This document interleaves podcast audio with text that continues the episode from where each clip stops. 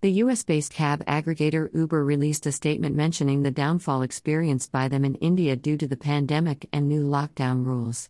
Uber CFO said the performance in major cities in India expected a drop of 30 to 40%, which is in contrast to that of the US and the UK, which have managed to recover 62% and 80% respectively, compared to April 2019.